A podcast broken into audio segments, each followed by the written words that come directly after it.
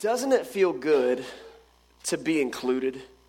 You know what I mean? Like, you're not alone, you're with somebody. Uh, yesterday, I was in my yard doing some work, and um, across the, the road, some, uh, some of the, the kids in town, some of the t- kids in the neighborhood, some little girls were playing in the front yard. And my daughter was looking over there, and she's like, What? What are they doing? What are they doing? So she came to me with this urgent request Daddy, can I please go over there? I really need to see what they're doing. She didn't want to be left out. So I said, Yeah, you can go check it out. And she ran over there. And I remember that feeling of just wanting to be included in the neighborhood gang, you know? And so, like, every day after school, it seems like there's some little girl at my front door. Can Savannah come out and play? You know, you remember that? You remember when you used to do that? It feels good to be included. And it doesn't change as we get older. I remember being uh, in high school and, and just seeing all the different things you could be involved in, clubs and, and all kinds of different uh, you know, activities, sports. Uh, in my school, a big status symbol was the letter jacket. You guys have the letter jacket, you know, you got, we had those real snazzy ones with like the, the leather looking sleeves. And I don't know, you never wear them in any other setting, but it's super cool. I remember as a freshman walking in and seeing all the dudes with letter jackets on, just like, man, I just, one day, one day I want one of those letter jackets. And I finally earned one. And I remember like getting it and having my letter sewn on and get, get your name on it in the back. You're like, yeah, you walk a little taller at school because you got a letter jacket. You're walking around. You know what I'm talking about? Uh, I, I, broke it out yesterday, and it's funny because I actually brought it with me and left it at the back of the room. And here's the thing: since uh, since high school, I have not touched that letter jacket. Um, and uh, I, I, I learned that the reason that you keep them is in case you ever become a preacher and need to use it as an illustration. But I couldn't even remember to bring it on stage. So you can all try on my letter jacket after church if you want to. Um, but I had that thing, and you know what? It was cool because you could be included in that group, and people could see like that's that's something they do. Inclusion. In some places, it's really easy to see. Uh, you know, some groups have uniforms. My son is a Cub Scout. In fact, in a couple of weeks, on the 26th, uh, there are a lot of boys in our church here who are Cub Scouts and Boy Scouts, and they're going to wear their uniforms to church that day. If you didn't get that memo and your kids are in Scouts, let them know. The 26th, we're having a Scout Sunday, and really we're just letting them wear their uniforms. Why? Because they love it. They're proud of it. We want to celebrate the thing that they're a part of. So sometimes a uniform will set that off. Sometimes it's like a membership card. Like, I ain't trying to brag or nothing, but I'm part of a pretty exclusive club in town. Maybe some of you have uh, been let in. Uh, this guy, Sam, he started a club. And uh, man, look, if you're not in, it's okay. There's a, a nominal fee, but uh, I can get you a great deal on like 90 gallons of mayonnaise. If you need that, just hook, hit me up. It feels good to be included in a special group.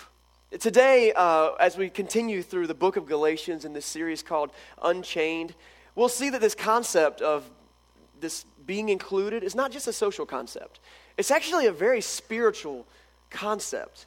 The idea of being included in God's group, a group that God would look down on and say, Yeah, you're doing a good job. You're part of the clan. And we'll find that being part of God's group is something that brings so much joy, so much freedom. It brings forgiveness, it brings grace, it brings love, it brings light. It's a good thing to be in God's group. We're going to be in the book of Galatians today. So if you've got a Bible, go ahead and break that thing out. We've got some under the chairs. If you don't have a Bible, feel free to take one of those home with you if you need one. Uh, look it up on your phone. Open up or scroll down to Galatians chapter 3. It's in the New Testament of the Bible, so it's kind of near the end of the Bible, in that last third of the Bible that's about the life of Jesus and the early church. And the book of Galatians, as we've been discussing, was a letter that was originally written by the Apostle Paul to a group of churches in an area known as Galatia, which is modern day kind of Turkey. So look that up, and while you look that up, let's just recap a little bit of where we've been the last few weeks. Uh, the basic narrative of the whole book of Galatians is basically this dispute that's been happening between two groups of Christians. Uh, not rivaling factions, but just groups who had different opinions. On the one hand, there were the Galatian Christians who were Gentiles. In other words, they didn't have a Jewish heritage, and they became Christians because this guy, the Apostle Paul, had come. He started some churches there. He told them about Jesus, and they accepted Jesus, and they became Christians, and these are how these churches began. That's one group of Christians. The other group of Christians uh, we've, kind of, uh, we've kind of identified as what we call the Judaizers. The Judaizers were a group of Christians, yes, but they also had Jewish heritage, and specifically, not only were they Jewish Christians, but they believed that in addition to knowing Jesus, you also needed to follow some of the Jewish law to be considered in the in group to use some of our language this morning and so that if you didn't uh, if you didn't follow some of these jewish laws no matter how christian you were you weren't in the club these are the two factions that are happening and they're kind of at it and so paul writes this letter as a response to that to clarify some things and to say, listen, I think that some of you've got it wrong. I think that maybe you need to be set straight. You know, this kind of thing happens in the church all the time. Many of us have been a part of it. Division in the church. You ever seen that? If you're here this morning and, and maybe uh, church is new to you, maybe you decided to come out on a snowy day for your first try at church ever or in a long time, maybe one of the things that have kept some of us away from church for a season is just that infighting, right? The uh, inability to get along. Why are there so many denominations and why can't we all just get along? First, let me just say to you, as a Christian, I'm sorry. I'm sorry that that's been your experience. And let me tell you, I wish that you could come in here and I could say, hey guys, welcome to Perfect Church. Well, we've got it all figured out. But we don't. We don't. Anytime that you have more than one person in the room at the same time, there is definitely the tendency for disagreement and argument. If you don't believe that, it's a human tendency. If you don't believe that, you're welcome to borrow my two children and take them on a road trip. Put them in the back seat, give them 10 minutes, and they will be arguing about something. Um, you know, you've experienced that. And so, but here's what I want to say as a church, and to you if you're just kind of visiting today.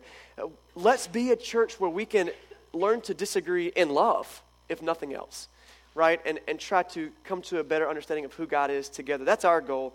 And we always want to teach truth, but we want to present it in love.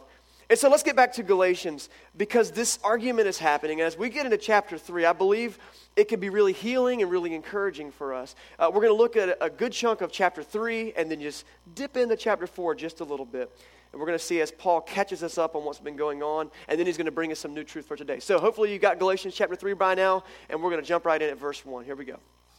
He starts like this You foolish Galatians. I love that chapter 3 starts like that. You foolish Galatians, who has bewitched you? Before your very eyes, Jesus Christ was clearly portrayed as crucified. I would like to learn just one thing from you.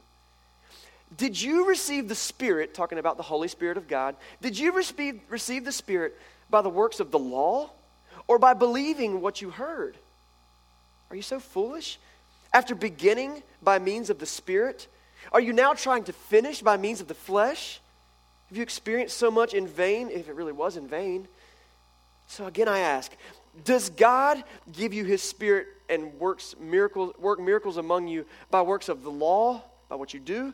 Or does he do it by believing what you hear? So here we are, chapter 3. Paul seems still pretty stunned at how far the Galatians have fallen away from this original message that he taught them. And this time he says this phrase in the very first verse. He says, Who has bewitched you? Who has bewitched you? Now, that sounds kind of like, what? Who says that kind of stuff? But I, some scholars have even said that maybe, maybe Paul was even concerned that there was more than just semantics and infighting here. Maybe there was like a real spiritual battle, like maybe some demons or something had come into this church and literally bewitched these people and caused them to lose the faith in Jesus that they had initially had. Uh, these Judaizers have really done a number on the Christians in Galatia. Like they're really mixed up.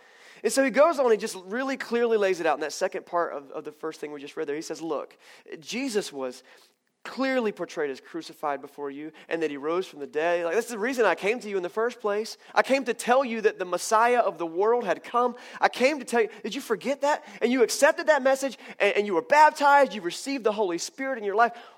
What's gotten into you? Have you forgotten all that? And so it's like he's finally he's coming to this point now. The first three chapters, I feel like he just he's been really frustrated. And if you remember over the last couple of weeks, he's really keeps reiterating this whole idea about you know there's freedom and you don't have to be in the law anymore. And we've been into a lot of that stuff. But as we get into this section we're in today, it's like Paul finally says, okay, here's some teaching for you to do better. Like listen to what I'm about to say because this is going to kind of turn the corner for you.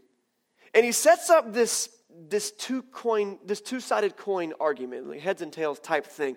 There's this dichotomy that's going on. He says, listen, there, there's basically two, two realities that we're having to deal with here. The first reality is the reality of the flesh. The second reality is the reality of the spirit.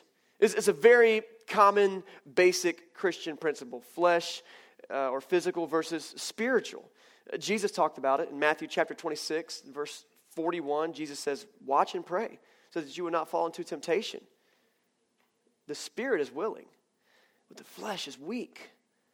And you hear this and you're like, man, that's not just a Christian problem. Like, that's an everyday problem. Uh, the great theologian R. Kelly wrote about it in the 90s when he said in the, the, uh, the deep song called Bump and Grind, he said, My mind is telling me yes, Sorry, my mind is telling me no, but my body, my body is telling me yes. Before you get offended and say, well, how dare he say that? Come on, you've been there, right? It's that moment when you're like, I, I want to do the thing that's wrong. Like, I know it's wrong. Man, I'm. I don't know. I'm going to do it anyway. It's the classic, uh, the cartoon angel and demon scenario. Remember those old school cartoons and, and, the little miniature version of you sitting on your shoulder? One of you dressed like an angel, and one of you dressed like a demon with horns and a pitchfork, and like whispering into your ear. On one side is like, "Yeah, do the good thing, do the good thing," and on the other side is like, "Do the bad thing, do the bad thing," and back and forth it goes. It's a battle. Flip the coin, flesh versus spirit. It's a problem that we deal with. And Paul says, This is what you're dealing with right here. This is what's going on. It's a real dilemma. You may have fought it this morning. When you woke up, you're like, A, daylight saving time. B, snow in my front yard.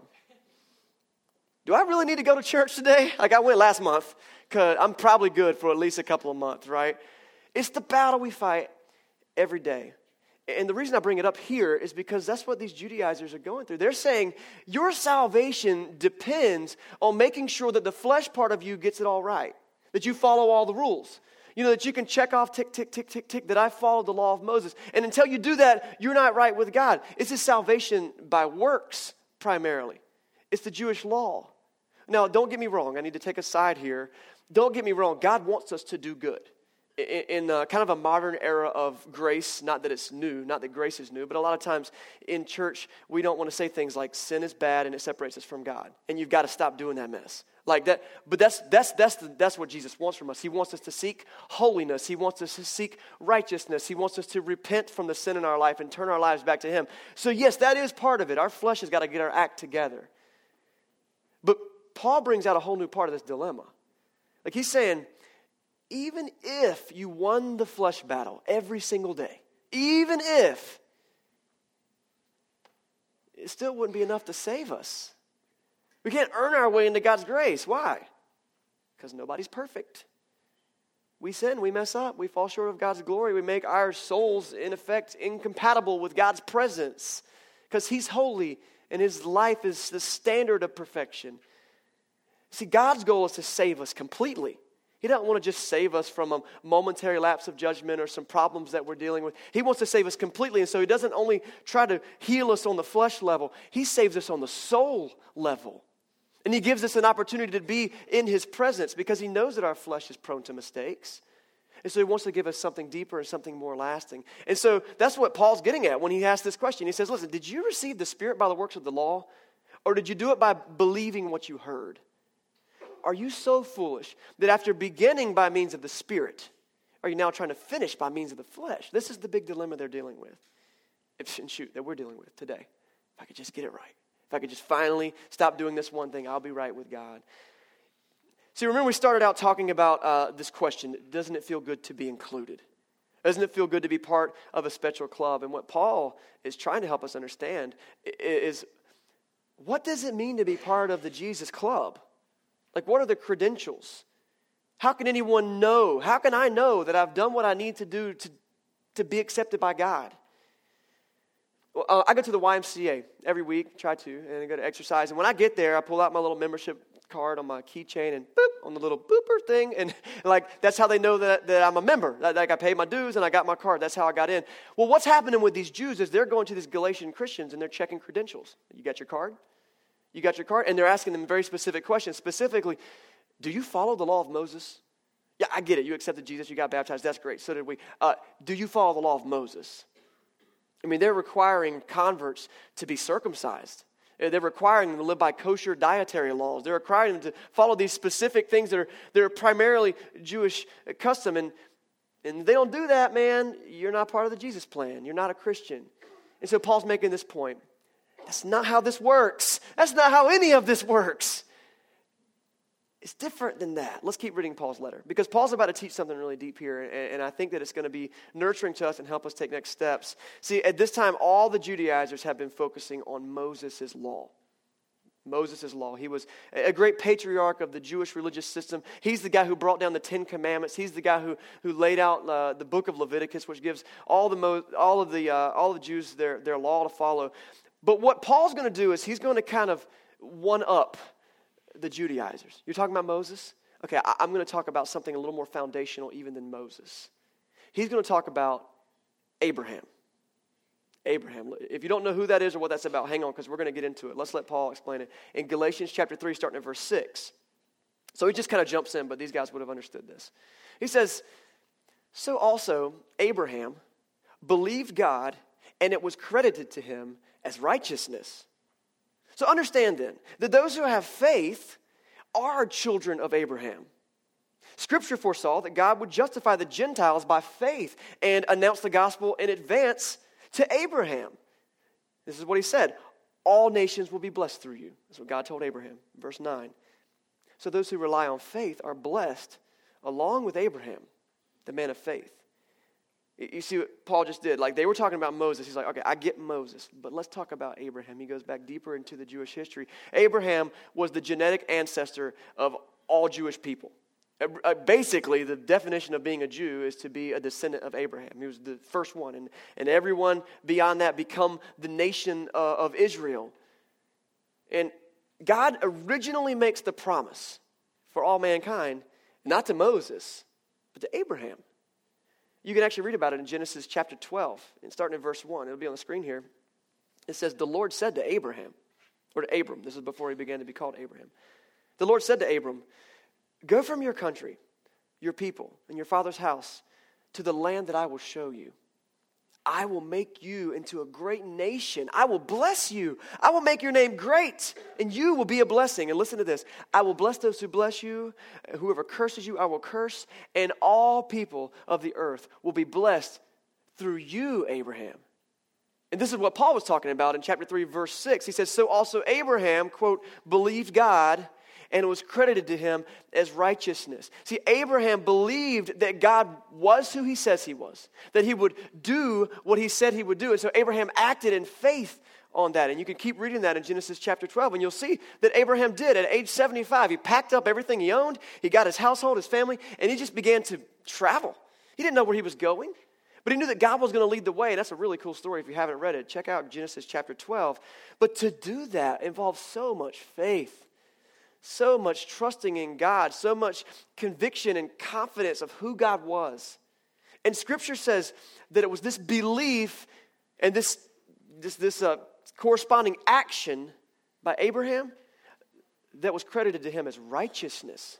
Righteousness is a big deal. It's kind of a theological word, but it means the state of being right, particularly before God. So, so Abraham's faith, his action, just knowing that God was who he was, who he said he was, and he would do what he said he was going to do, just knowing that and acting on it was enough for God to look at Abraham and say, You're righteous. You're right in my eyes. You're doing what you need to do.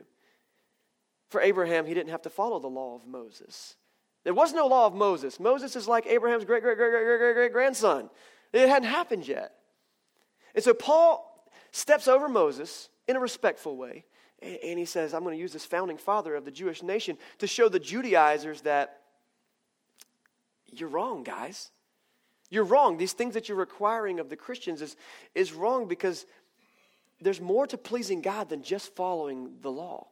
There's more to pleasing God than just following Moses' rules. Though those things are important, even more foundational than that is living a life of faith. And this this is where we come in, me and you, okay? Living this life of faith. It, we literally come into the Bible right now. This is your cameo, okay? Back to Galatians chapter 3, verse 8. It says this Scripture foresaw that God would justify the Gentiles by faith. Scripture knew that we were coming. Uh, when it talks about the Gentiles, these are people without Jewish heritage, but specifically people who weren't Jewish by religion. And that's most of us, that's most people in the world that people who didn't, wouldn't have known about God, Scripture foresaw that the Gentiles would be justified by faith. And he reveals these beginning plans, what, what Paul calls the gospel, to Abraham. It's cool. The first person who receives the gospel is not Mary or Joseph. It's not a prophet from the Old Testament. It looks like one of the first people to receive the message of the gospel is Abraham. Look at the second half there of verse uh, 8. He says, And God, it's God who's talking about, and God announced the gospel in advance to Abraham. And this is what he said All nations will be blessed through you. That's us. That's our cameo in the Bible. So those who rely on faith are blessed along with Abraham the man of faith. All right, so Paul is going to keep going. Uh, he's going to spend another page and a half of your Bible talking about Jewish law and this connecting the dots of all that. It's really interesting, and I totally recommend that you read it this week. We're not going to read that all this morning. What I want to do is take the things that Paul says here and then a passage he says a little bit later and say, but what about us today? Like, what does that mean for us? How can I apply this to my life? And it really kind of comes down to a phrase. This is the phrase You can be included in the promise. The promise that God made to Abraham. It's not just for the nation of Israel, it's for anyone who has faith. You can be included in the promise, and many of us, most of us, I hope, are already included in the promise.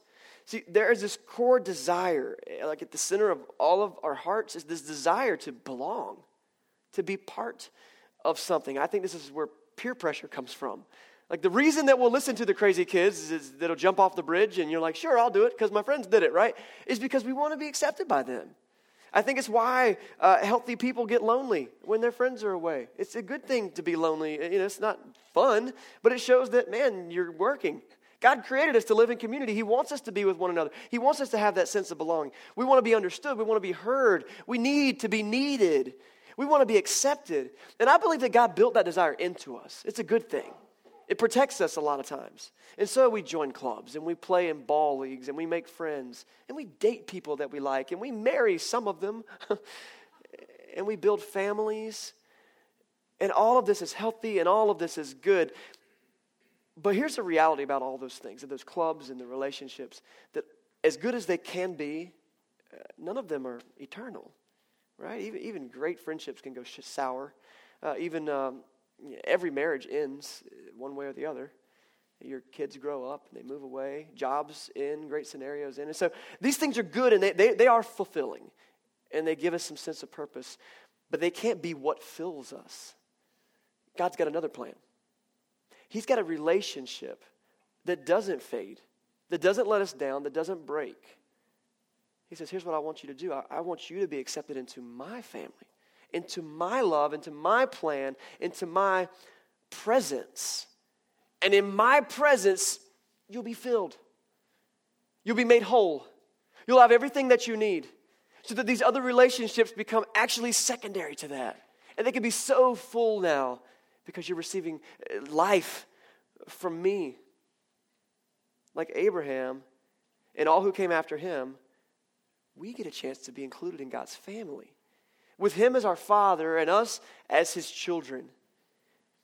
You know, there are so many nuances to Christian faith. There really are. Uh, whether you are new in the walk, this is like your very first day ever giving it a try, coming to a church, or you've been at it for decades there's a lot to figure out. Like one of it's like I have this conversation all the time. Like, well, which church is the right church? Right? People, you look around. There's so many different groups, and we talked about the division earlier. It's, it's confusing. Okay, but what what did the Bible say about this? And what does it say about that? And so if you're just getting started, like trying to wrap your head around, it's like, man, I don't know if I can know all the right answers. And if you've been in this for decades, you know that there are seasons of growth, there are seasons of plateau, there are seasons of falling away and you got to get right back up and try again. And so it can be hard. And so that's why it's really comforting to me to know that it's, it's not what I do that makes me 100% right with God. Because I don't always do right. My heart is not always where it needs to be, and my head is not always where it needs to be, and my actions aren't always where they need to be. More foundational than that is where's the allegiance of my soul? Who do I consider my Lord and my King? What am I willing to lay down to follow him? And live for him. You know, believing Jesus is the Son of God, believing that he died and that he rose from the, the dead, and, and then living for him. Like God says that doing that, that's the ticket to pleasing me. So let's look back at what Paul says. Because he keeps going in, in, in chapter 3, near the very end, he pulls this awesome thing together. Let's look at Galatians chapter 3, verse 26. So, in Christ Jesus, you are all children of God through faith. Pause right there, real quick. You're all children of God through faith. If you will believe and, and act like you believe, you're accepted, you're accepted into his family. It's not because you got it right. It's not because you got all the tick, tick, tick checklist right on the Moses law or the come to church law or perfect attendance. But you are children of God. And verse 27 says this For all who were baptized into Christ have clothed themselves with Christ. I want to go back for a second to high school and my, my letter jacket. Um, I lettered in wrestling. That was the sport I played. I was too lazy to try another one. Um, but I did letter in a sport, and, and it's cool because uh, I, get to, I get to wear that jacket and walk around school. But I need to tell you something that is, is humbling to say, uh, to say out loud, especially in front of a group uh, of people. Um, I wasn't the best wrestler. In fact, on many days, I was not very good. Uh, there were many times when I go to practice and absolutely get my butt whooped. For the three years that I was on the team, I, I worked uphill the whole time trying to keep my starting spot whenever I got it. And our system was if you lost a match, you have to you have to earn your spot again that next week. And a lot of times, more often than I'm probably willing to admit, I didn't win that spot. I wasn't the best wrestler. I wasn't the model wrestler. Here's the cool thing. I had the jacket. And I could wear it around school and people go, hey, you're in a wrestling team. Cool. It's true with wrestling. I didn't have to be the best wrestler to be on the team. And it's even more true with Jesus. He says, listen, this isn't just a silly sport, it's not just an overpriced jacket. It's a spiritual status update. We, we, we moved from being alienated from God because of our sin and our brokenness to being elevated to children of God, clothed with Christ. It says, All of you who are baptized into Christ have clothed yourself with Christ. God, He knows about your slip ups, He knows about your imperfections, He knows you're not the best wrestler, the best life liver. But He gives you these new clothes, these spiritual garments. And when God looks at you, He doesn't see you for your mistakes once you accept Him, once you live for Him. He doesn't see you for your mistakes. What He sees is your, your Jesus jacket. And He sees that thing on you, and He's like, man, all right, you're in. You're in. Jesus vouches for you. He gives you the credentials that you need to be considered part of the family. And so it says there in verse 26 it's so in Christ, you are all children of God through faith. Recently, we've been singing this song. Uh, it, it, it's, it's uh, I, I'm no longer a slave to fear, but I'm a child of God. That actually comes out of the book of Galatians in chapter 4 you know, being a child of God is a really big deal. As a child, uh, and you have a father, there's this relationship there. Uh, the better part of chapter 3 and 4, when you mix it all together, Paul kind of works on a, another dichotomy, and he talks about the difference between being a child and being like a servant or a slave in a household. And he says, listen, the servant or the slave, man, that guy's got nothing. He doesn't own anything. He lives in the house, but he has ownership of nothing. But that when you become a child of God, you move from being a, a, slave to this world. And guys, are we not slaves to this world without God? I mean, we, we are stuck here. And we are stuck with it. It snows outside. Sorry, it's cold, right? That's just the way it is. And we're slaves to, to the sinfulness in our lives, and we're slaves to the rat race that we have to be forced to live in. We're slaves to that. But God says, I want to elevate you above slave and servant. I want to make you child. When you become a child, you become an heir. Like what your father has is yours. This is my house. This is my property. This is where I get to live. Let's look at how Paul says it in chapter 4, starting verse 6. He says, Because you are his sons, God sent his spirit of the Son into our hearts. The spirit who calls out, Abba, Father. Abba is a, is a term of endearment, like daddy. He says, So you're no longer a slave, but you're God's child. And since you are his child, God has also made you an heir. An heir, heir, an heir to the promise of salvation, an heir to the promise of heaven. It feels good to be included, to know that I'm part of that. And this kingdom that we're a part of worldwide, you know, right now around the world, there are millions and millions and millions of believers who say, you know what, I live for Jesus and I'm going to make a difference in the world because of it. God has made a difference in my life. He's connected me with the presence of the Father, a presence that never ends, a presence that fills me and makes me whole. And then He's given me a life to live that says, go and shine light and make a difference. Jesus said, You shine light into the world so that other people will see your good deeds and glorify your Father in heaven. Check this out. We go from trying to use our deeds, our works, the goodness that we try to achieve, we go from using that as a checklist to try to get good with God that it becomes to not what we have to do, but what we get to do. Because God steps in and goes, Look, now that you've been saved, now that you are part of my family, do your good deeds. And when you do that, the world will see you and they're going to give glory to your Father in heaven. You're no longer a slave to fear, slave to your job, slave to the brokenness, slave to the addiction, slave to the job that you might hate, slave to the, the economy that you're scared of, slave to the politics that you don't even know which side to take on sometimes. You're no longer a slave to any of that, but you become child of God. Accepted, included. That's what it's all about. You know, you might be in a place this morning where you just needed to hear that. Maybe you just feel like, man, I just I've been messing up a lot lately. I want to let you know something. Your dad looks down on you and he says, "Hey, just do better. I've got better for you. I want better for you. You just do better." You might be in a position where you're like, "I've never really accepted Jesus. I've, I've never chosen to live for Him in the first place. Like I attend church, and I mean, my parents were Christians. Maybe they kind of, kind of." Uh, got you into the church as a kid, was baptized as a child, or you've gone through a class and you're like, yeah, I mean, I'm in, right? The question is, have you made the decision on your own? Have you decided? I love this passage, Galatians 3 26 and 27, that we're children of God and that any of us who have been baptized into Christ have been clothed with Christ. I wonder, did you get your Jesus jacket yet? Have you made the decision to be immersed into Him and give your life to Him? Maybe this can be a challenge for you to dig into that a little bit more. If you got questions about what it means to be a Christian, um, I'm not going to be checking your beep like card at the door and your credentials, but I will help you look through it. And I know a lot of people in here will. Anybody that was in the band, just ask the person you came with if you're here for the first time. Begin to pursue this because God wants you in his family. And he gives us a spirit that cries, Abba, Father. Let's pray. God, thank you for your willingness to give us um, a fresh start. When we, when we don't deserve it, we can't earn it.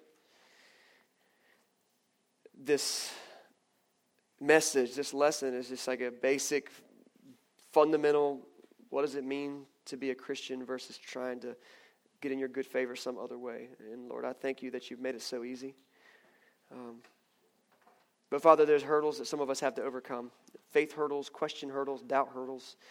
I pray that you give us the courage to just step over those and, and to do what it takes to answer those questions. Lord, if there's someone here this morning who's just uh, skeptical or feels really confused about stuff, Lord, I pray that you just move in and help them clarify things, whether it's through people in this room or just through uh, your clarifying spirit.